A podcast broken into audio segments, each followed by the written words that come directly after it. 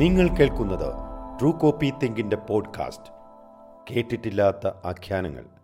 Teacher ഇതിനു മുമ്പ് പല തെരഞ്ഞെടുപ്പുകളിലും മത്സരിച്ചിട്ടുണ്ട്. ഇത്തവണത്തെ തെരഞ്ഞെടുപ്പിന് എന്ത് മാറ്റമാണ് തോന്നുന്നത്? ഇത്തവണ ഒരു പുതിയ മാറ്റം കേരളത്തിൽ ഉണ്ടാകുമെന്ന് പ്രതീക്ഷിക്കുന്നു.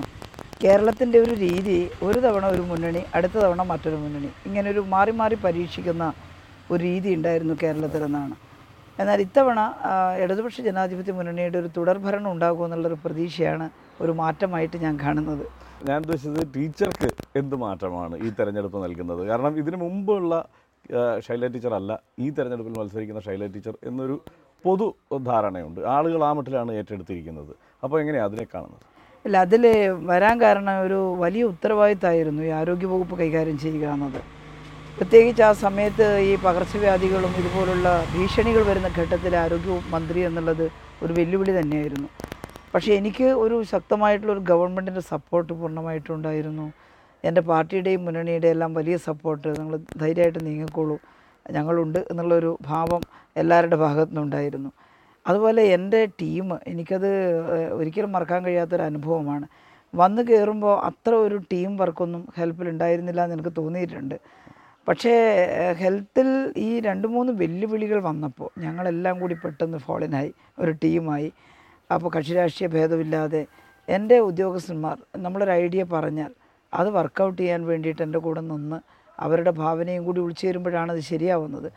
അതിന്റെ ഭാഗമായിട്ടുള്ള ഒരു അംഗീകാരം പൊതുവേ വന്നിട്ടുണ്ട് എന്നുള്ളതാണ്. അത് എനിക്ക് സ്വന്തമുള്ളതല്ല എന്ന് ഞാൻ എപ്പോഴും പറയാറുണ്ട് ഇപ്പോഴും അത് തന്നെയാണ് എന്റെ അഭിപ്രായം.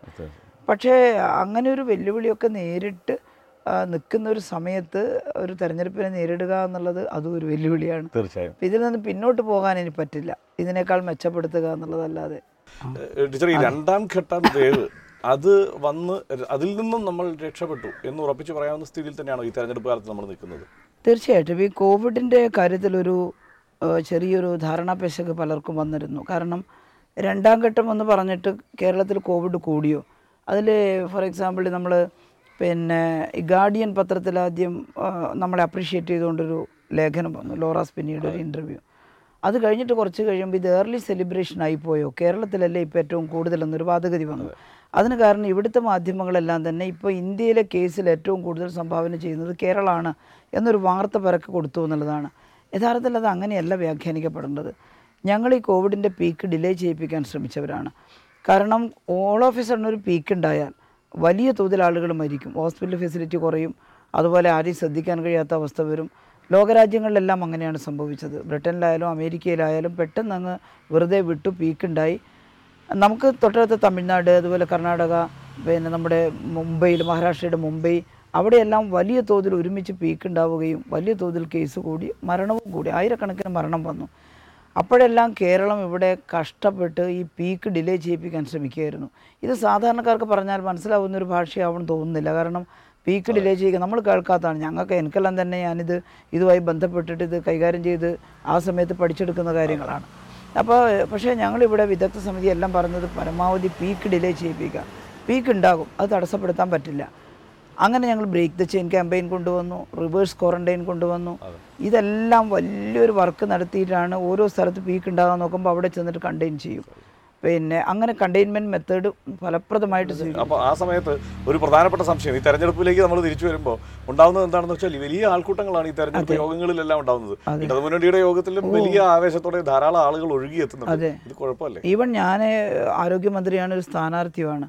എന്റെ സ്വീകരണ കേന്ദ്രങ്ങളിലൊക്കെ ആളുകൾ ധാരാളമായിട്ട് വരികയാണ്. അപ്പോൾ ഞാൻ എത്ര തന്നെ ശ്രദ്ധിച്ചാലും കുട്ടികളെ കൊണ്ടുവരാൻ പാടില്ല അധികം പ്രായമുള്ളവർ വരാൻ പാടില്ല എന്നൊക്കെ നമ്മൾ നിർദ്ദേശം കൊടുത്താലും അവരെല്ലാം നമ്മുടെ സ്ഥാനാർത്ഥി ആരാണ്? ഇതൊന്നും അവ അങ്ങനെയാണ് നമ്മുടെ നാട്ടിൽ ഒരു തെരഞ്ഞെടുപ്പ് ചിട്ടപ്പെടുത്തി വെച്ചിരിക്കുന്നത്. മാത്രമല്ല ഇപ്പൊ ടീച്ചറിന് കുറച്ചുകൂടി സ്വീകാര്യതയുള്ളത് കൊണ്ട് കൂടുതൽ ആളുകൾ കാണാൻ വരാൻ സാധ്യത എല്ലാ സ്ഥാനാർത്ഥികളെയും കാണുന്നുണ്ട്. പിന്നെ എന്റെ നാടായതുകൊണ്ട് കുറേ നാളായി എനിക്ക് ഇവിടെ അങ്ങനെ മിങ്കിൾ ചെയ്യാൻ കഴിയാത്തത്. കോവിഡിന്റെ എല്ലാം തിരക്ക് കാരണം അതിന്റെ ചെറിയ സമയം കിട്ടുമ്പോൾ ഞാൻ കൂത്തുപറമ്പിലേക്ക് ഓടിപ്പോകും കൂത്തുപറമ്പാണ് എന്റെ മണ്ഡലം. അവിടെ തിരിഞ്ഞു നോക്കിയില്ല എന്നുള്ള പരാതി ഉണ്ടാകരുതെന്ന് കരുതി പൂർണമായിട്ട് ഞാൻ അവിടെ വിനിയോഗിച്ചു. അതുകൊണ്ട് ഈ മട്ടന്നൂരും ഈ മേഖലകളിൽ എനിക്ക് അധികം പോകാൻ കഴിഞ്ഞിട്ടില്ല. മറ്റ് ഞാൻ ഇടയ്ക്ക് രാഷ്ട്രീയ പ്രവർത്തനത്തിന് പോകുന്നതാണ് ഈ മേഖലയിലൊക്കെ പൊതുയോഗത്തിനും ക്ലാസ്സിനും ഒക്കെ ആയിട്ട് പോകുന്നത് അപ്പോൾ പിന്നെ വരുന്നുണ്ട് എന്ന് കേൾക്കുമ്പോൾ സ്വാഭാവികമായിട്ട് സ്ത്രീകളൊക്കെ ആ ടീച്ചറെ കുറേ ആയില്ലേ കണ്ടിട്ട് എന്ന് സ്ഥാനാർത്ഥി എന്നുള്ള നിലയിൽ മാത്രമല്ല അവരെല്ലാം പ്രായം ചെന്നവരാണ്. ഇപ്പം പോകുന്ന മീറ്റിങ്ങിലൊക്കെ പ്രായം ചെന്നവർ കുറേ നാളായി മോളെ നിന്നെ കണ്ടിട്ടെന്ന് പറഞ്ഞുകൊണ്ട് ഒരുപാട് പ്രായമുള്ളവർ മറ്റുള്ളവരെല്ലാം എന്റെ ശിഷ്യന്മാരും അങ്ങനെയുള്ള ആളുകളെല്ലാം അങ്ങനെ ഒരു ആത്മബന്ധം ഈ പ്രദേശവുമായി ഉണ്ട്. അതുകൊണ്ട് ടീച്ചറുടെ ഒരു തീരുമാനമായിരുന്നു മട്ടന്നൂരിൽ മത്സരിക്കുക എന്നുള്ളത്. അല്ലല്ല അല്ല ഞാനൊരിക്കലും അങ്ങനെ ഒരു തീരുമാനം എടുത്താലൊന്നും അത് അങ്ങനെ ചെയ്യുന്നൊരു മുന്നണിയോ പാർട്ടിയോ അല്ല ഇത്. ഞാനിപ്പോൾ എനിക്ക് മട്ടന്നൂർ മത്സരിക്കണം എന്ന് പറഞ്ഞാൽ ആ കാരണം കൊണ്ട് തന്നെ എന്നെ മട്ടന്നൂർ മത്സരിപ്പിക്കൂല. അതാണ് ഞങ്ങളുടെ പാർട്ടിയുടെ രീതി. പ്രധാനപ്പെട്ട വാർത്തകൾ. ടീച്ചർക്ക് മട്ടന്നൂരിൽ മത്സരിക്കണം എന്നുള്ള ഒരു നിലപാടിലായിരുന്നു ടീച്ചർ. അതുകൊണ്ടാണ് ടീച്ചർ മട്ടന്നൂരിലേക്ക് വന്നത്. ചില വിട്ടു നിൽക്കേണ്ടി വന്നത് പോലും അതുകൊണ്ടാണ്. ചില പത്രങ്ങളിൽ അങ്ങനെ എനിക്ക് ഭയങ്കര വിഷമം തോന്നി. കാരണം അങ്ങനെ സാധാരണ ആലോചിക്കുന്ന ആളുകൾക്കറിയാം. അങ്ങനെ എങ്ങാൻ ഞാനൊരാവശ്യം ഉന്നയിച്ചിട്ടുണ്ടെങ്കിൽ പിന്നെ ചിലപ്പോൾ ഞാൻ മത്സര രംഗത്തേ ഉണ്ടാവില്ല. അതുകൊണ്ട് ഞങ്ങളാരും അങ്ങനെയൊന്നും പറയാൻ ധൈര്യപ്പെടാറില്ല. ഇ പിയുടെ കാര്യത്തിൽ എല്ലാവർക്കും അറിയാമല്ലോ രണ്ട് ടേമായ എല്ലാവരും മാറി നിൽക്കട്ടെ എന്ന് ഇത്തവണ തീരുമാനിച്ചു. ഇ പി മാത്രമല്ല നമ്മുടെ തോമസ് ഐസക്ക് ധനകാര്യ വകുപ്പ് ഇങ്ങനെ കൈകാര്യം ചെയ്ത തോമസ് ഐസക്ക് മാറി നിന്നിട്ടുണ്ട് എ കെ ബാലൻ. ഇവരെ പോലെയുള്ള പ്രഗത്ഭരായിട്ടുള്ള ഒട്ടേറെ തവണ മാറി നിന്നിട്ടുണ്ട് തുടർച്ചയായി രണ്ട് ടേം ഉള്ളവർ അങ്ങനെ രണ്ട് ടേം എന്ന് പറഞ്ഞിട്ട് ഇ പി മാറി അപ്പോൾ മട്ടന്നൂർ മണ്ഡലം ഫ്രീ ആയതുകൊണ്ട് മാത്രമല്ല കൂത്തുപറമ്പ് ഘടകകക്ഷിക്ക് കൊടുത്തു. എൽ ജെ ഡിക്ക് കൊടുക്കേണ്ടതായിട്ട് വന്നു. അപ്പോൾ അതുകൊണ്ടാണ് എന്നെ മട്ടന്നൂർ മത്സരിക്കാൻ തീരുമാനിച്ചത് എന്നാണ് ഞാൻ മനസ്സിലാക്കുന്നത്. ഇപ്പോൾ മുഖ്യമന്ത്രി കഴിഞ്ഞാൽ ഏറ്റവും അധികം ആളുകൾ മുഖ്യമന്ത്രിയായി കാണാൻ ആഗ്രഹിക്കുന്നയാൾ ശൈല ടീച്ചറാണ് എന്ന് ഈ സർവേകളിൽ നിന്നെല്ലാം വ്യക്തമാകുന്നുണ്ട് ആളുകളുടെ അഭിപ്രായം തന്നെയാണല്ലോ. ആ സർവേയുടെ ആധികാരികത എത്ര ചോദ്യം ചെയ്താലും അതിനപ്പുറത്ത് ഈ അഭിപ്രായ ഈ ജനങ്ങളുടെ അഭിപ്രായം തന്നെയാണ് അവിടേക്ക് എത്തുന്നത്. അതിന്റെ നമ്പർ എത്രയും ആയിക്കോട്ടെ. പക്ഷേ അവിടെ വലിയൊരു പ്രാതിനിധ്യം അത് ടീച്ചറുടേതായിട്ടുണ്ട്. അത് ശ്രദ്ധിച്ചിട്ടുണ്ടോ? അല്ല ഞാൻ അത് ശ്രദ്ധിക്കാതിരിക്കുകയാണ്. കാരണം എന്താണെന്ന് വെച്ചാൽ ഈ ഒരു ഇതൊന്നും ഉണ്ടാവണമെന്ന് മീഡിയക്ക് ഒരു ആഗ്രഹമുണ്ട്. എപ്പോഴായാലും. അങ്ങനെ ആരെങ്കിലും ഒരാൾ ജനങ്ങൾ ഇഷ്ടപ്പെട്ട് വളരെ പവർഫുള്ളായിട്ട് വരുമ്പോൾ അങ്ങനെ അങ്ങോട്ട് പോകണ്ട. എന്നാൽ പിന്നെ ഇതിന് നിനക്കൊരു എതിരാളി ഉണ്ടെന്ന് കാണിച്ചു തരാമെന്നും പറഞ്ഞിട്ട് അത് മീഡിയയുടെ ഒരു പിന്നെ രീതിയാണ് എന്നാണ് എനിക്ക് തോന്നുന്നത്. അല്ലാതെ ഇപ്പം അങ്ങനെ ഒരു അഭിപ്രായം പറയേണ്ട യാതൊരു കാര്യമില്ല ബഹുജനങ്ങളൊന്നും അങ്ങനെ അഭിപ്രായം പറയില്ല. കാരണം വളരെ സുശക്തമായി ഗവൺമെന്റ് മുന്നോട്ട് പോയിട്ടുണ്ട് പിണറായിയുടെ നേതൃത്വത്തിൽ.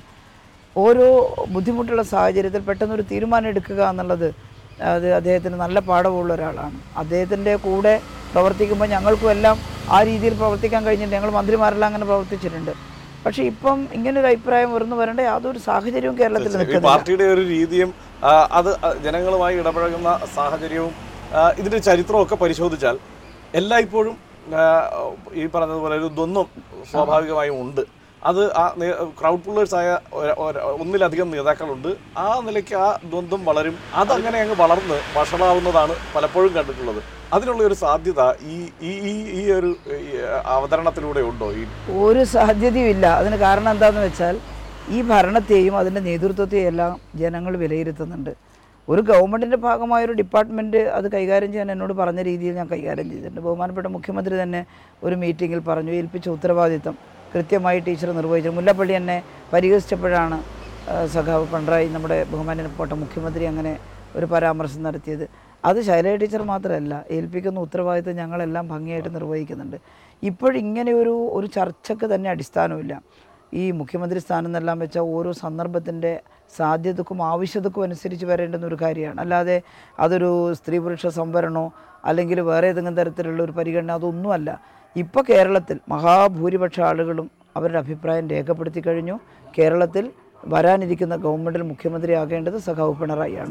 ഞങ്ങളെല്ലാം ആ അഭിപ്രായമാണ്. ഈ രണ്ട് തവണ മത്സരിച്ച് ഒഴിയണം എന്നുള്ളത് ഒരു കർശന നിലപാടായി സ്വീകരിച്ചാൽ ടീച്ചർക്കും അടുത്ത തവണ മത്സരിക്കാൻ കഴിയില്ല എന്നുള്ളൊരു സ്ഥിതിയുണ്ട്. തീർച്ചയായിട്ടും. പക്ഷേ അടുത്ത നേതാവ് എന്ന മട്ടിൽ ജനങ്ങൾ കാണുകയും ചർച്ച ചെയ്യുകയും ചെയ്യുന്നത് ടീച്ചറുടെ കാര്യമാണ്. അല്ല അങ്ങനെ ഒരു ചർച്ചയില്ല. കാരണം ഇതിനകത്ത് ഒരുപാട് നേതാക്കന്മാരുണ്ട്. ഞാനിപ്പോൾ ഈ ആരോഗ്യരംഗത്തായതുകൊണ്ടും ഈ പാൻഡമിക് ഒക്കെ വന്ന സമയത്ത് ആ പ്രവർത്തനമാണല്ലോ എല്ലാവരും ശ്രദ്ധിക്കുക. അതുകൊണ്ടായിരിക്കാമെന്നാണ് ഞാൻ കരുതുന്നത്. ഞാൻ പ്രവർത്തിച്ചിട്ടില്ല എന്നൊന്നും ഞാൻ പറയില്ല. ആത്മാർത്ഥമായിട്ട് മുഴുവൻ സമയം ഉപയോഗിച്ച് പ്രവർത്തിച്ചിട്ടുണ്ട്. അതിന്റെ ഫലം ഉണ്ടായിട്ടുണ്ട്. പക്ഷേ പോലെ തന്നെ മറ്റു മന്ത്രിമാരും പ്രവർത്തിച്ചിട്ടുണ്ട്. ഇത് ഈ പാൻഡമിക് ഒക്കെ ആയി ആളുകളുടെ മനസ്സിനെ വല്ലാതെ പിടിച്ചൊലക്കുന്നൊരു കാര്യമായതുകൊണ്ടായിരിക്കാം ഞാൻ അതിന്റെ ലൈം ലൈറ്റിലേക്ക് വന്നിട്ടുണ്ട് അതായത് ഏറ്റവും ഇൻഫ്ലുവൻഷ്യൽ ആയ വനിതകളിൽ ഒരാൾ എന്ന നിലയ്ക്കാണ് ഫിനാൻഷ്യൽ ടൈംസ് തിരഞ്ഞെടുത്തതും അവതരിപ്പിച്ചതും ഒക്കെ അപ്പോൾ ഇത് ഈ ഈ ഈ ഭാരമെല്ലാം പേറിയാണ്. ഒരു അംഗീകാരം എന്ന് പറയുമ്പോൾ അത് മറ്റൊരു തരത്തിൽ ഒരു ഭാരം കൂടിയാണല്ലോ. ഈ ഭാരമെല്ലാം പേറി സി പി ഐ എം പോലൊരു പ്രസ്ഥാനത്തിൽ തുടരുമ്പോൾ ചില വെല്ലുവിളികൾ നേരിടാൻ സാധ്യതയില്ലേ? ഒരു തെറ്റിദ്ധാരണയുണ്ട്. സി പി എമ്മിനകത്ത് എന്തോ ഇങ്ങനെ അടിച്ചമർത്താൻ പുറപ്പെടുന്നു. അല്ലെങ്കിൽ വളരാൻ വിടില്ല എന്നോ ഒക്കെ. അങ്ങനെ വളരാൻ വിടാത്തയാണെങ്കിൽ ഈ നാട്ടുമ്പുറത്ത് ജനിച്ചു വളർന്നുള്ള ശൈല ടീച്ചർ ഇവിടെ ഇങ്ങനെ ആളുകളുടെ ശ്രദ്ധ ആകർഷിക്കുന്ന വിധത്തിൽ എത്തിച്ചേരില്ലല്ലോ ഒരിക്കലും. എനിക്ക് എന്റെ പാർട്ടിയിൽ നിന്നും എന്റെ പ്രസ്ഥാ മുന്നണിയിൽ നിന്നും എല്ലാം പ്രോത്സാഹനം മാത്രമാണ് കിട്ടിയിട്ടുള്ളത്. സ്ത്രീകൾക്ക് ചിലപ്പോൾ ചിലയിടത്ത് വലിയ വെല്ലുവിളി നേരിടേണ്ടി വരാറുണ്ട്. സ്ത്രീകൾക്ക് സാധ്യതയുള്ള മേഖലയിൽ പോലും അവരെ കൊണ്ട് പറ്റില്ല എന്ന് പറഞ്ഞ് മാറ്റി നിർത്തുന്ന അനുഭവമൊക്കെ ഉണ്ടായിട്ടുണ്ട്. പക്ഷേ എന്റെ കാര്യത്തിൽ എനിക്ക് ഇന്നത്തെ തീയതി വരെ അങ്ങനെ അതൊരു അപൂർവ പിന്നെ അനുഭവമായിരിക്കാം ചിലപ്പോൾ എനിക്ക് അങ്ങനെ ഒരു വെല്ലുവിളി നേരിടേണ്ടി വന്നിട്ടില്ല സി പി ഐ എം ആയതുകൊണ്ട് തന്നെ ഇനി ഈ സർക്കാർ വീണ്ടും ഒരു തുടർഭരണ ചർച്ചയാണല്ലോ വ്യാപകമായി ഉണ്ടാവുന്നത്. ഒരു തുടർഭരണം ഉണ്ടായാൽ സർക്കാരിന് തിരിച്ചു വരാൻ കഴിഞ്ഞാൽ സ്വാഭാവികമായും മന്ത്രിയായിരിക്കും ശൈല ടീച്ചർ. അത് ശൈല ടീച്ചർ അംഗീകരിച്ചില്ലെങ്കിലും. പക്ഷേ അപ്പോഴേത് വകുപ്പ് കൈകാര്യം ചെയ്യാനായിരിക്കും താല്പര്യം? അതും നമുക്ക് നേരത്തെ എനിക്ക് ഇന്ന വകുപ്പ് ഇഷ്ടമാണെന്ന് പറഞ്ഞാൽ അത് തന്നെ തരണമെന്ന് യാതൊരു നിർബന്ധവുമില്ല. അത് ഗവൺമെന്റ് ഉണ്ടാകുന്ന സമയത്ത് പിന്നെ മുന്നണി ആലോചിക്കും. മുന്നണിക്ക് വകുപ്പ് കൊടുക്കേണ്ടതായിട്ടുണ്ട് ഘടകകക്ഷികൾക്ക് പാർട്ടി എടുക്കേണ്ടതായിട്ടുണ്ട്. അപ്പോൾ എന്നെ മന്ത്രിയാക്കാൻ തീരുമാനിക്കുന്നുണ്ടെങ്കിൽ അതും അവസാനം തീരുമാനിക്കേണ്ടതാണ്. ആരാണ് മന്ത്രി എന്നൊന്നും ഇപ്പം തീരുമാനിച്ചിട്ടില്ല. അപ്പോൾ മുന്നണിക്ക് ഭരണം കിട്ടി ഇടതുപക്ഷത്തിന് നല്ല ശക്തമായിട്ടുള്ള രീതി വന്നാൽ പാർട്ടിക്കകത്ത് ആരൊക്കെയാണ് മന്ത്രിമാരാകേണ്ടതെന്ന് തീരുമാനിക്കും. അങ്ങനെ തീരുമാനിക്കുമ്പോൾ തന്നെ ഏത് വകുപ്പാണ്? ഇപ്പം ഞാൻ അങ്ങോട്ട് ചോദിച്ചിട്ട് കിട്ടിയതല്ല ആരോഗ്യ വകുപ്പ് എന്നോട് പറഞ്ഞു ടീച്ചർ ആരോഗ്യ വകുപ്പാണ് കൈകാര്യം ചെയ്യേണ്ടതെന്ന്. അപ്പോൾ ഞാൻ തമാശക്ക് പറഞ്ഞിരുന്നു ഏതെങ്കിലും ഒരു ചെറിയ വകുപ്പ് തന്നാൽ മതി എനിക്ക് തുടക്കത്തിൽ ആദ്യമായിട്ട് മന്ത്രിയാവുന്നതല്ലേ. അപ്പോൾ കൊടിയേരൊക്കെ എന്നെ തമാശയാക്കി. ഇത്ര നല്ല വകുപ്പ് തന്നിട്ട് നിങ്ങൾ എന്ന് പറഞ്ഞു. ആരോഗ്യ വകുപ്പ് ഒരുപാട് ചെയ്യാനുള്ള വകുപ്പാണ്. പിന്നെ ടീച്ചറിന് കഴിയുമെന്നൊരു ആത്മവിശ്വാസവും സഖാവ് കോടിയേരി. എന്തായാലും കരുതിയില്ല. ഈ നിപ്പയും കോവിഡും ഒക്കെ ഇങ്ങനെ വരുമെന്ന് കരുതിയിട്ടല്ലോ ഇത്തിരി കടുപ്പുള്ള വകുപ്പാണെന്ന് എനിക്കറിയാം. പക്ഷേ എനിക്കൊരു ആത്മവിശ്വാസമുണ്ട്. കാരണം ഞാൻ നേരത്തെ മന്ത്രി ഒന്നും ആയിട്ടില്ലെങ്കിലും ഞാൻ പ്രവർത്തിച്ച രംഗത്തെല്ലാം എനിക്ക് കിട്ടുന്ന ഉത്തരവാദിത്തം അത് നല്ല ഒരു ടീം ഡെവലപ്പ് ചെയ്തിട്ട് അത് ഞാൻ ചെയ്യും എന്നുള്ളൊരു അതിപ്പോഴും എനിക്കുണ്ട്. കേരളത്തിലെ സ്ത്രീകൾക്ക് ടീച്ചർ വലിയ ആത്മവിശ്വാസമാണ് നൽകുന്നത്. മാത്രമല്ല നിയമസഭയിൽ കെ എം ഷാജിക്ക് നൽകിയ മറുപടി. സ്ത്രീ ഭരിച്ചാൽ പെണ്ണ് ഭരിച്ചാൽ എന്താണ് കുഴപ്പം എന്നുള്ളത് വൈറലായി. അത് എനിക്ക് തോന്നുന്നു മലയാളികളായ സ്ത്രീകൾ ആരും ഇനി കാണാൻ ബാക്കിയില്ല എന്നുള്ള മട്ടിലത് വൈറലായി. അപ്പോൾ ഈ സ്ത്രീകൾക്ക് വലിയ പ്രതീക്ഷ നൽകുന്നുണ്ട് ടീച്ചറുടെ സാന്നിധ്യം. അത് തിരിച്ചറിയുന്നുണ്ടോ? അതിനനുസരിച്ച് എന്ത് വിഷനാണ് ഈ സർക്കാർ തുടർന്ന് അല്ലെങ്കിൽ തുടർഭരണം ഉണ്ടായാൽ മനസ്സിലുള്ളത്? ഉറപ്പായിട്ടും. എനിക്ക് വനിതാ ശിശു വികസന വകുപ്പ് ആദ്യമായി കൈകാര്യം ചെയ്യാൻ അവസരം കിട്ടി. കാരണം സോഷ്യൽ ജസ്റ്റിസ് ഡിപ്പാർട്ട്മെന്റ് വിഭജിച്ചിട്ട് വിമൻ ആൻഡ് ചിൽഡ്രൻ ഡിപ്പാർട്ട്മെന്റ് എന്ന് പറയുന്ന ഒരു പുതിയ വകുപ്പ് ഈ ഗവൺമെന്റിന്റെ കാലത്താണ് വന്നത്. വകുപ്പ് രൂപം കൊണ്ടു അതിന്റെ ഒരു ബാലാരിഷ്ടതകളെല്ലാം തീർന്നു വരുന്നേ ഉള്ളൂ. പുതിയൊരു വകുപ്പ് വരുമ്പം അതിന്റെ ചട്ടവട്ടങ്ങളെല്ലാം ശരിയാക്കേണ്ടതായിട്ടുണ്ട്. പക്ഷേ ആ ചെറിയ ഒരു രണ്ടര വർഷക്കാലത്തിനിടയിൽ തന്നെ ആ വകുപ്പിൽ ഒട്ടേറെ കാര്യങ്ങൾ ചെയ്യാൻ കഴിഞ്ഞിട്ടുണ്ട്. ആദ്യം തന്നെ ഒരു ക്യാമ്പയിൻ ഒരു ക്യാപ്ഷൻ നമ്മൾ ഇട്ടുകൊടുത്തത് സധൈര്യം മുന്നോട്ട് എന്നാണ്. സ്ത്രീകൾ മടിച്ചു നിൽക്കേണ്ടതില്ല. അവർ ധീരമായിട്ട് മുന്നോട്ട് വരണം എല്ലാ മേഖലകളിലും. അതിനെന്തെങ്കിലും തടസ്സമുണ്ടെങ്കിൽ ഇടപെട്ട് പരിഹരിക്കുകയാണ് ഗവൺമെന്റിന്റെ ഉദ്ദേശം. ഞാനിപ്പോൾ കാണുന്നത് ഇപ്പം ഞങ്ങൾ ഈ വനിതാ ശിശു വികസന വകുപ്പിന്റെ കീഴിൽ ജെൻഡർ പാർക്ക് എന്ന് പറഞ്ഞൊരു സംവിധാനമുണ്ട്. അത് യാഥാർത്ഥ്യമാക്കി. അവിടെ സ്ത്രീകൾക്ക് വേണ്ടി മ്യൂസിയവും ലൈബ്രറിയും അതുപോലെ തന്നെ സ്കിൽ ഡെവലപ്മെന്റ് സെന്ററൊക്കെ സ്റ്റാർട്ട് ചെയ്തു. അവിടെ ഞങ്ങളൊരു പുതിയ സംരംഭം തുടങ്ങുകയാണ്. ഒരു ഇന്റർനാഷണൽ കോൺഫറൻസ് നടത്തി. അതിന്റെ വിഷയം sustainable entrepreneurship and social business എന്നതാണ്. ഈ സോഷ്യൽ ബിസിനസ് ഒരുപാട് ചർച്ച ചെയ്യേണ്ട ഒരു വിഷയമാണെന്ന് എനിക്ക് തോന്നുന്നു. ലോകം ഇന്ന് ചർച്ച ചെയ്ത് തുടങ്ങിയിട്ടേ ഉള്ളൂ. അത് ഒരു ഫ്രൂട്ട്ഫുള്ളായിട്ട് എവിടെയെങ്കിലും നന്നായിട്ട് നടപ്പിലാക്കിയതായിട്ടൊരു അനുഭവം വേണ്ടത്ര കിട്ടിയിട്ടില്ല. എന്നാൽ ലോകത്തിന്റെ പല ഭാഗത്തും ചെറിയ ചെറിയ ചില പോക്കറ്റുകളിൽ സോഷ്യൽ ബിസിനസ് വിജയിച്ചതായി കാണുന്നുണ്ട്. അതാണ് ഞാൻ പറയുന്നത്. അതായത് അതും കൂടി ഞാൻ പറയാം. ഇന്ന് ഞാൻ കാണുന്നത് സ്ത്രീകൾക്കിടയിൽ ശ്രദ്ധിക്കേണ്ടുന്ന വിഷയങ്ങളിൽ മൂന്ന് കാറ്റഗറി ആയിട്ടുണ്ട്. ഒന്ന് വളരെ അഭ്യസ്ത വിദ്യരായ സ്ത്രീകൾ അവർക്ക് ധാരാളം പണമുണ്ട്. പക്ഷേ അവർക്ക് എവിടെ ഇൻവെസ്റ്റ് ചെയ്യണം? എന്ത് ചെയ്യണം? എങ്ങോട്ട് പോകണം എന്നറിയില്ല. അവർക്കൊരു ഗൈഡ് ലൈൻ കൊടുക്കുക അവരുടെ മാർഗം കാണിച്ചു കൊടുക്കുക എന്നുള്ളത് നമ്മുടെ ജെൻഡർ പാർക്കിലൂടെ ഞങ്ങൾ അവിടെ ഒരു international women trade and research centre അതിന് തറക്കല്ലിട്ടു. മൂന്ന് വലിയ ടവറുകൾ നമ്മൾ പറയും പിന്നെ വേൾഡ് ട്രേഡ് സെന്ററിന്റെ ഒക്കെ ടവർ പോലെ മൂന്ന് വലിയ ടവറുകൾ നിരവധി പിന്നെ ഫ്ലോറുകളായിട്ട് ഇതിന്റെ വലിയൊരു ഓഫീസ് തുടങ്ങുകയാണ്. അവിടെ ഞങ്ങൾ ആഗ്രഹിക്കുന്ന ഇങ്ങനെയുള്ള സ്ത്രീകൾക്ക് സ്കിൽ ഡെവലപ്മെന്റ് നടത്തിക്കൊണ്ട് എവിടെ ഇൻവെസ്റ്റ് ചെയ്യണം എന്നുള്ള മാർഗനിർദ്ദേശം വിദേശ യൂണിവേഴ്സിറ്റികളും വിദേശ സോഷ്യൽ ബിസിനസ് സംരംഭങ്ങളൊക്കെ ബന്ധപ്പെട്ടുകൊണ്ട് അവരെ പ്രോത്സാഹിപ്പിക്കുക കേരളത്തിനകത്ത്. രണ്ടാമത്തത് നല്ല വിദ്യാഭ്യാസമുണ്ട്. ടെക്നോളജിക്കൽ എഡ്യൂക്കേഷൻ ഉണ്ട് പക്ഷേ ഇൻവെസ്റ്റ് ചെയ്യാൻ കാശില്ല. അത്തരത്തിലുള്ള യുവതികളെ പിന്നെ നമ്മൾ എവിടെ നിന്നാണ് വേൾഡ് ബാങ്കോ അല്ലെങ്കിൽ നമ്മുടെ reserve bank of India R B ഐയുടെ പിന്നെ ആളുകൾ ഞങ്ങളുടെ മീറ്റിങ്ങിൽ വന്നിരുന്നു. അവരുടെ സപ്പോർട്ട് ഉണ്ടാവുമെന്ന് പറഞ്ഞിരുന്നു. സ്റ്റേറ്റ് ബാങ്ക് ഓഫ് ഇന്ത്യ ഉണ്ട് ഇവരെല്ലാം പങ്കെടുപ്പിച്ചുകൊണ്ട് അവർക്ക് ഓണ്ടർപ്രീനർഷിപ്പിനുള്ള പിൻബലം ഉണ്ടാക്കി കൊടുക്കുക ബാക്ക് സപ്പോർട്ട് ഉണ്ടാക്കി കൊടുക്കുക ക്യാപിറ്റൽ എങ്ങനെ കണ്ടെത്താം എന്നുള്ളത്. മൂന്നാമത്തത് നമ്മുടെ നാട്ടിൻപുറത്തെ സ്ത്രീകൾ അവർക്ക് വലിയ കലാശാല ബിരുദവും വിദ്യാഭ്യാസവും ഒന്നുമില്ല. പക്ഷേ ആദിവാസി സ്ത്രീകളുടെ എല്ലാം ഇടയിൽ അവർ ആർജിച്ചിട്ടുള്ള പാരമ്പര്യമായിട്ടുള്ള ഒട്ടേറെ അറിവുകളുണ്ട്. ആ അറിവുകളെ എങ്ങനെ മാർക്കറ്റ് ചെയ്യാം? അവരുടെ ജീവിതോപാധിയായിട്ട് അതിനെ എങ്ങനെ മാറ്റി? ഈ ഒരു മൂന്ന് കാര്യങ്ങളിൽ ഊന്നിക്കൊണ്ട് ഒരുപാട് തൊഴിലവസരങ്ങളും ഒരുപാട് ഫെലോഷിപ്പ് മറ്റേ വിദ്യാഭ്യാസത്തിനുള്ള ഉപരി വിദ്യാഭ്യാസ സാധ്യതകൾ അങ്ങനെ കേരളത്തിലെ സ്ത്രീകളെ നല്ല ഇടപെടുന്നവരും ഓണ്ടർപ്രീണർമാരും അതുപോലെ നല്ല ആത്മവിശ്വാസമുള്ളവരുമാക്കി മാറ്റുക എന്നുള്ളത് വലിയൊരു ലക്ഷ്യമാണ്. അതിനായിരിക്കും അടുത്ത ഗവൺമെന്റ് വരുമ്പോൾ കഴിഞ്ഞ സർക്കാർ വളരെ ആത്മാർത്ഥമായി പറഞ്ഞത് എന്ന് നമ്മൾ എല്ലാവരും കരുതിയ ഒരു കാര്യം. യാത്ര ചെയ്യുന്ന സ്ത്രീകൾക്ക് ടോയ്ലറ്റ് സൗകര്യം എന്നാണ്. ഏറ്റവും ഈ മറ്റെല്ലാ വിശദമായി മറ്റ് മറ്റ് തലങ്ങളിലേക്കൊക്കെ പോകുമ്പോൾ ഏറ്റവും ലളിതമായ ഒരു പ്രശ്നമാണ്. പക്ഷേ ഏറ്റവും ബുദ്ധിമുട്ട് അനുഭവിക്കുന്ന ഒരു വിഷയമാണ്. പക്ഷേ ഈ അഞ്ചു വർഷം കഴിഞ്ഞിട്ടും അതിൽ കാര്യമായി മുന്നോട്ട് പോകാൻ കഴിഞ്ഞതായി നമുക്ക് പ്രത്യക്ഷത്തിൽ കാണാൻ കഴിയുന്നില്ല.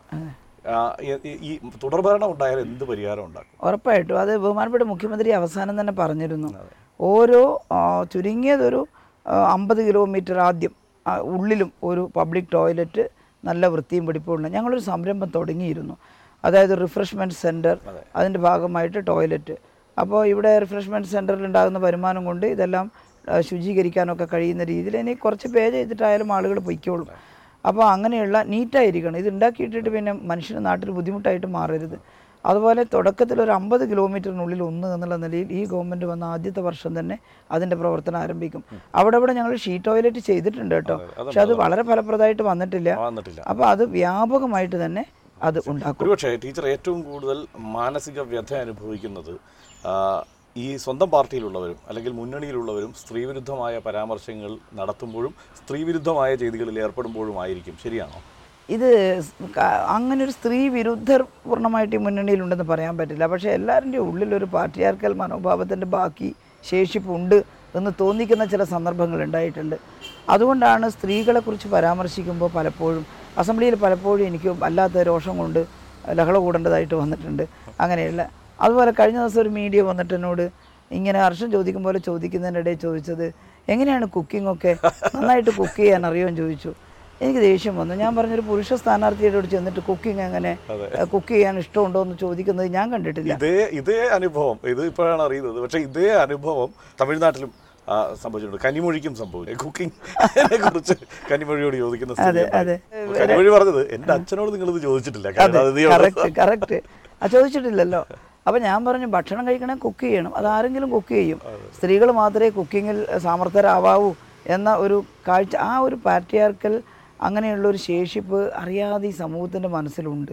അതുകൊണ്ടാണ് സ്ത്രീകൾക്കെതിരായ പരാമർശം ചിലപ്പോൾ പെണ്ണുങ്ങളെ പോലെ നീ എന്താ ഇങ്ങനെ പെണ്ണുങ്ങളെ പോലെ ആണുങ്ങളായിട്ട് പെരുമാറും എന്നൊക്കെ പറയുന്നുണ്ടല്ലോ. ആ കൂട്ടത്തിൽ തന്നെയാണ് സ്ത്രീകളും പുരുഷന്മാരും അടുത്ത് വന്നാൽ പിന്നെ അതൊരു ആപത്തല്ലേ പക്ഷെ അത് ഈ പറഞ്ഞതുപോലെ കുട്ടികളെ ആൺകുട്ടികളെ എങ്ങനെ പരിശീലിപ്പിക്കുന്നു എന്നതിനനുസരിച്ചിരിക്കും ആ കാര്യത്തിൽ സമൂഹത്തിന്റെ ഒരു മാറ്റം. ആ കാര്യത്തിൽ എന്തെങ്കിലും പദ്ധതി ഉണ്ടോ ഞങ്ങളത് തുടങ്ങി. ഞങ്ങളത് തുടങ്ങി. അതായത് വനിതാ ശിശു വികസന വകുപ്പിന്റെ ഭാഗമായിട്ട് ഞങ്ങൾ വനിതാ വികസന കോർപ്പറേഷനും അതുപോലെ തന്നെ പിന്നെ ജെൻഡർ പാർക്ക് വഴി എല്ലാം തന്നെ ക്യാമ്പസിൽ ആദ്യം നേരത്തെ ഈ ആർത്തവ പ്രശ്നം ഒരു ഗൗരവമായിട്ട് വന്ന സമയത്ത് ക്യാമ്പസിൽ ഒരു വലിയ ക്യാമ്പയിൻ നടത്തിയിരുന്നു. അത് ആൺകുട്ടികളും പെൺകുട്ടികളും സമൂഹത്തിൽ ഒരുമിച്ച് എങ്ങനെ ഇടപെടണം എന്നുള്ളതിനെ സൂചിപ്പിച്ചുകൊണ്ടാണ്. ആ ഡിഫറൻസിയേഷൻ വേണ്ട അന്തസ്സുറ്റ പെരുമാറ്റം ആൺകുട്ടികളും പെൺകുട്ടികളും തമ്മിൽ സ്ത്രീകളെ ബഹുമാനിക്കാൻ പഠിക്കുക തിരിച്ചങ്ങോട്ടും. അപ്പോൾ ആ പരസ്പരം ബഹുമാനിക്കുന്ന ഞങ്ങൾ മനുഷ്യരാണ് തുല്യ അവകാശമുള്ളവരാണെന്നുള്ളൊരു ബോധം ഈ വിഷയം പ്രതിപാദിക്കുന്ന ഒരു സിനിമ അടുത്തിടയ്ക്ക് വന്നിരുന്നു. ഒ ടി ടി പ്ലാറ്റ്ഫോമിൽ കിച്ചൺ കണ്ടിരുന്നു ടീച്ചർ ഞാൻ കണ്ടിരുന്നു. എനിക്ക് പിന്നെ അത് ചെറിയൊരു മുഴുവൻ ക്ഷമയോടെ കാണാൻ പറ്റിയിട്ടില്ല. അതിനകത്ത് അവസാനം ഈ അവസാനം ഒന്ന് കിടക്കാമെന്ന് വിചാരിക്കുമ്പം എവിടെയോ പൈപ്പിൽ പൊട്ടിയിട്ട് വെള്ളമായിട്ട് ചാക്കിട്ട് പക്ഷെ അതൊക്കെ ഒരു ഒരു ഗ്രാമീണ സ്ത്രീകൾ അനുഭവിക്കുന്ന രാത്രി ഉറങ്ങാൻ കിടക്കാൻ നോക്കുമ്പം പിന്നെയും ഒരു ജോലി കാണുന്നു പിന്നെയും ഒരു ജോലി കാണുന്നു. കാരണം പക്ഷേ അത് കേരളത്തിൽ ഒരുപാട് സ്ത്രീകൾ അനുഭവിക്കുന്ന ഒരു യാഥാർത്ഥ്യമാണ്. പക്ഷെ ഇപ്പോൾ ഒരു കാര്യമുണ്ട്. ഈ ഐ ടി സെക്ടറൊക്കെ വളരെ ഡെവലപ്ഡായി വരുമ്പോൾ ആ, ഒരു കൺസെപ്റ്റൊക്കെ മാറുന്നുണ്ട്. രാവിലെ എഴുന്നേറ്റ് ഭാര്യയും ഭർത്താവും കൂടി കാപ്പി ഉണ്ടാക്കി ഒരാൾ കാപ്പി ഉണ്ടാക്കും മറ്റേ ദോശ ഉണ്ടാക്കും. അങ്ങനെ ഒരു ഷെയറിങ് ഹൗസ് ഇതിന്റെ വീട്ടുജോലിയുടെ ഭാഗമായിട്ട് വന്ന് വരുന്നുകൊണ്ടിരിക്കുന്നുണ്ട്. എന്തൊക്കെ പറഞ്ഞാലും ഒരു യാഥാർത്ഥ്യം എന്നത് ടീച്ചറെ ഈ മുന്നണിയിലെ രണ്ടാമത്തെ ആളായി ടീച്ചറെ പരിഗണിക്കുന്നു എന്നുള്ളത് തന്നെയാണ്. ഈ ഒരു മുഖ്യമന്ത്രി സ്ഥാനത്തേക്ക്. ആ നിലയ്ക്ക് നോക്കിയാൽ അടുത്ത തെരഞ്ഞെടുപ്പൊക്കെ ആകുമ്പോൾ ടീച്ചർക്ക് വേണ്ടിയുള്ള പുറവിളി ഉയരുമോ? അയ്യോ ഒരിക്കൽ ഹർഷനി പറയുന്നത് ഒട്ടും ശരിയല്ല. അങ്ങനെ മുന്നണിയിലെ രണ്ടാമത്തെ ആളൊന്നും അല്ല ഞാൻ. അത് എന്തിനാണ് മാധ്യമങ്ങൾ എന്റെ പുറകെ ഇങ്ങനെ കൂടുന്നതെന്ന് എനിക്ക് മനസ്സിലായിട്ടില്ല. സ്വൈര്യത്തോടെയും സമാധാനത്തോടെയും അവനവൻ ഏൽപ്പിച്ച് ജോലി ചെയ്യുന്നതിന് വിഘാതമായിട്ട് വരികയാണ് അത്തരം പ്രചരണങ്ങൾ. ഞാൻ മുന്നണിയിലെ രണ്ടാമത് പോയിട്ട് അതിന്റെ അടുത്തൊന്നും ഇല്ലാത്ത വിധത്തിൽ മുന്നണിക്കകത്ത് ധാരാളം ആളുകളുണ്ട്. ഇതൊരു വലിയ മുന്നണിയാണ്. എനിക്ക് ഒന്നും രണ്ടും മൂന്നും നാലും ഒന്നും അല്ല പ്രശ്നം. എന്നെ എന്ത് ഉത്തരവാദിത്തമാണ് ഏൽപ്പിക്കുന്നത്? ആ ഉത്തരവാദിത്തം വളരെ ഭംഗിയായിട്ട് നിർവഹിക്കാൻ പറ്റും. അതിനുവേണ്ടി എന്റെ ഒരു ടീം ഉണ്ടാക്കുക. ആ ടീമിനെ കൊണ്ട് വർക്ക് ചെയ്യിപ്പിക്കുക. ഞാനതിന്റെ ലീഡറാവുക. അതിനിപ്പോൾ നിങ്ങൾ ഇവിടെയല്ല. താഴെ ഒരു ഗ്രാമപഞ്ചായത്തിലായാൽ ഞാൻ അവിടെ എന്റെ ടീം ഉണ്ടാക്കും. അവിടെ ചെയ്യാനുള്ള ഒരുപാട് സാധ്യത നമുക്ക് ചെയ്യാൻ സാധ്യതയില്ലാത്തൊരിടവുമില്ല. നിങ്ങൾക്ക് എവിടെ കിട്ടിയാലും ഇന്ന സ്ഥലം കിട്ടിയിട്ട് വേണം എനിക്കൊന്ന് ജോലി ചെയ്യാന്നല്ല. ഇന്ന പദവി കിട്ടിയിട്ട് വേണം എനിക്കൊന്ന് ജനങ്ങൾക്ക് വേണ്ടി പ്രവർത്തിക്കാൻ അങ്ങനെയല്ല. നിങ്ങൾക്ക് കിട്ടുന്ന ഇടം ഏതാണോ അവിടെ നിങ്ങളുടെ സാധ്യതയുണ്ട്. അവിടെ ആത്മാർത്ഥമായിട്ട് നിങ്ങൾ ജോലി ചെയ്താൽ അവിടെ നിങ്ങൾക്ക് അതിന്റെ ആളായി മാറാൻ സാധിക്കും. ഞാൻ അതേ കാണുന്നുള്ളൂ. എവിടെ എന്നെ ഉത്തരവാദിത്തം ഏൽപ്പിച്ചാലും ഞാനത് എന്റെ കഴിവിന്റെ പരമാവധി. എന്ന് വെച്ചാൽ എനിക്ക് കഴിവിന്റെ ഒരു പരിധിയുണ്ട്. അതുകൊണ്ട് ഞാൻ കഴിവുള്ളവരെല്ലാം ഒരുമിച്ച് കൂട്ടും. എന്നിട്ട് അവരുടെ കഴിവ് എന്റെ കഴിവാക്കിയിട്ട് മാറ്റും. അങ്ങനെയാണ് വർക്കിന്റെ ഒരു രീതി. നിങ്ങൾ കേൾക്കുന്നത് ട്രൂ കോപ്പി തിങ്കിന്റെ പോഡ്കാസ്റ്റ്. കേട്ടിട്ടില്ലാത്ത ആഖ്യാനങ്ങൾ.